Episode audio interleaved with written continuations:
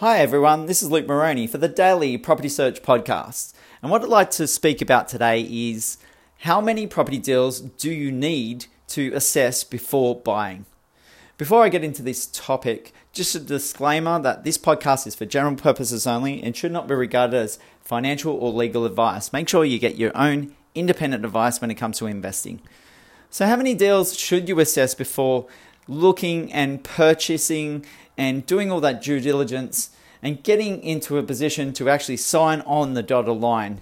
The reason for bringing up this particular topic is there are a few clients coming through at the moment. Um, and everyone's going, going to be slightly different. And some of them will need to assess quite a few deals before they put themselves into a position of saying, Yes, I am going to complete on this particular deal. So we, we've obviously in a, a place where I've personally purchased 30 properties myself, so it's fairly easy for me to assess a property purchase. And I know someone starting out will probably take that that a little bit longer or maybe a lot longer to make those decisions. I guess as the situation is they've signed up with us to look at property deals and we're doing this each and every day and we put property deals in front of them and it's a it's an interesting mindset or mind shift for them to make that decision okay do i go with what these guys are saying a search party property and put my trust in them to deliver a good property deal? Or do i need to continue to educate myself before i actually complete on that deal and go ahead and make that purchase? So it is a lot of things that we really need to assess and, and put forward for them to give the clients uh, a really good indication about what's going to happen with that particular property. So we are providing information about um, what's going on with that particular property in terms of price, rental, um, what's happening in terms of you, if you can put a granny flat or subdivide that property, providing mapping and where it's close to transportation and infrastructure and uh, shopping centres and so forth. So all that detail is provided. How do you assess one deal from another? Is the question because some of these deals are fairly close in terms of price and cash flow. And we are typically getting real estate agents that are coming to us with a deal that they have motivated sellers with, and that we're providing clients with really good deals on the back of having these motivated sellers who need to get that property sold in a very short time. So all that needs to be assessed by the client. And I guess a couple of big things that I really wanted to key points that I would really wanted to explain to everyone to give you maybe that little sense of making sure that you're looking at you know each and every deal and not thinking do I actually go now or do I go later. So that's the really the big thought process behind because sometimes that first price or that first deal could be your best. Um, do you wait a little bit longer looking or seeking for perfection, or do you go and the, for the ability to continue to multiply your property portfolio?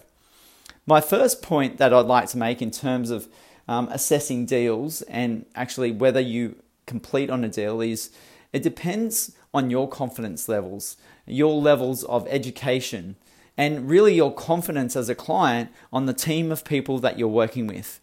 So, firstly, assessing your confidence levels, and you know, are you have you known the markets that we're dealing with? So, at Search Party Property, we're looking at Brisbane properties between the 15 and 35k mark from Brisbane. Typically, our clients are buying between 250 and 500 thousand dollar properties. Your cash flows range from maybe a five to an eight and a half or um, eight and a half percent yield. So you kind of know what type of markets we're dealing in typically, and um, really it's your confidence levels on how much of that product have you seen, um, how many investment deals have you seen, what is your level of knowledge in the markets that you you are going to typically purchase in. And I know going back to my first purchase in the Brisbane market, my confidence levels were quite low. Um, I had to put a lot of trust in the people, my team that I was working with and I didn't really know any of the suburbs. Doing a little bit of research um, brought up a, a couple of concerns because it was low social economic areas. There were things with in regards to crime. So that's always a worry on the back of buying an investment. Are you going to get damage? Are you going to get theft? Uh, is there going to be robberies? Are you going to have insurance claims? That's all needs to be considered. But in saying that, the resultant of that particular deal is I've had the same tenant from day one, um, and the yield on that property is eight and a half percent. Um, so it's provided really good cash flow, had a really good tenant in there.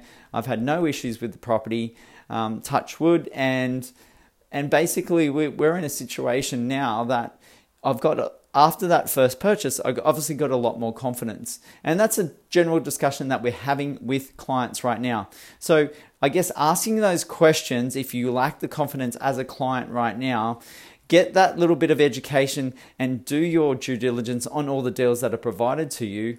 And then it's about saying, well, how much confidence do I have in the team I'm working with? And really assess that for yourself.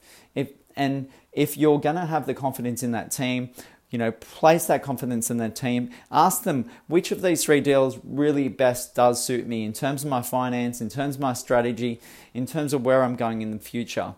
And and really pick apart each of those you know, maybe there's three deals on the table at the moment. Maybe you pick apart each of those deals to then raise your level of confidence because, you know, the mindset of investing is probably 80% of it. The knowledge, the skills, the experience comes in for about 20%. And if you don't, as a first time investor, have the confidence or the knowledge or experience in that market, you know, that's what your team of experts is about. So rely on them, lean on, lean on them, and make sure that, you know, there is a reason why you signed up with them from the start. So, you know, pick apart, ask those powerful questions to really uh, nut that down to get to a point where you're increasing your confidence levels with each and every property deal that is put forward to you. And assess for yourself why are you knocking in the back that property. We are looking in a, in a in a place where there are established properties they've you know they've got repairs and maintenance issues with them. Um, often they're from motivated sellers who don't look after the place too well or haven't have left it in disrepair for some time. So and that's why sometimes we can get these even larger discounts um, with the work that you might need to do, which is 20, uh, 10, 20 or $30,000, putting in that work, you might see that the property value is increased to 50 or 80 or $100,000 because of the work that you've done and the seller does not want to do. So there's the difference in some of those. My second point I'd like to make in terms of assessing property deals is do the deals match with your own investment criteria? And if not, what is missing? You really need to assess, you know, for yourself, not apart from, you know, uh, I guess in terms of where we are as, as property buyers agents, but what's your investment strategy? You know, talking to clients, we're in a situation where they do want the house with the growth uh, factor in there of putting a granny flat or subdivide, but then they see a property investment that has a high cash flow and the potential in that property is probably not as much growth as having that big, large land content. But they go back and see the numbers and get excited by the numbers, but don't see the potential for the future value of that. So you really have to go back to that criteria, that investment criteria, that focus that you have, and stay on that path. And or assess those two deals and okay, what works right now and what's going to potentially work in future. Is it about the land content that's really going to give you that growth, really going to put you in a place where you are going to increase your property wealth and that's going to do a lot better sometimes than maybe going for those cash flow deals. So you've got to assess where you're at, what you need right now, and maybe that land content and the lower yield right now may not suit you. Maybe you do need that cash flow to come through on a regular basis that doesn't need a lot of repairs and maintenance, and you're in a position that you know um, your buffer is you don't want to reduce that buffer that you have in your savings account or your offset account um, any further than what it is. So it, that investment criteria of sticking to that cash flow and not being focused on a granny flat site is probably better for you. So that's where you really have to just stay on that path of your investment criteria. And if it if it's where you want to go, just stick to that where you, where you're assessed is the best place for you to go. My third point is about taking action. And this is where a lot of people lack in terms of their investment portfolios. There's so many people always say, I wish I'd bought property 20 years ago. And it's the whole big factor of their lack of action taking. So um, go in, look to assess those deals, like we've talked about. Look to assess your confidence levels, build on those skills and knowledge and experience by um, looking at deals.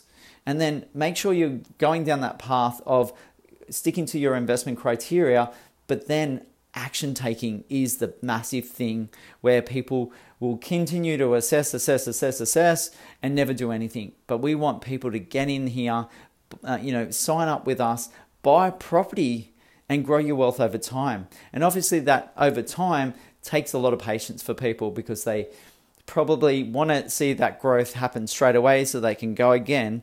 But sometimes markets play up at different times. We've got a situation where the lending market is quite tight at the moment and it's difficult to draw equity on a property and use that for another property. So we might have to sit tight for different at different times, but when the times are good for lending, then maybe you get in and, and take massive action.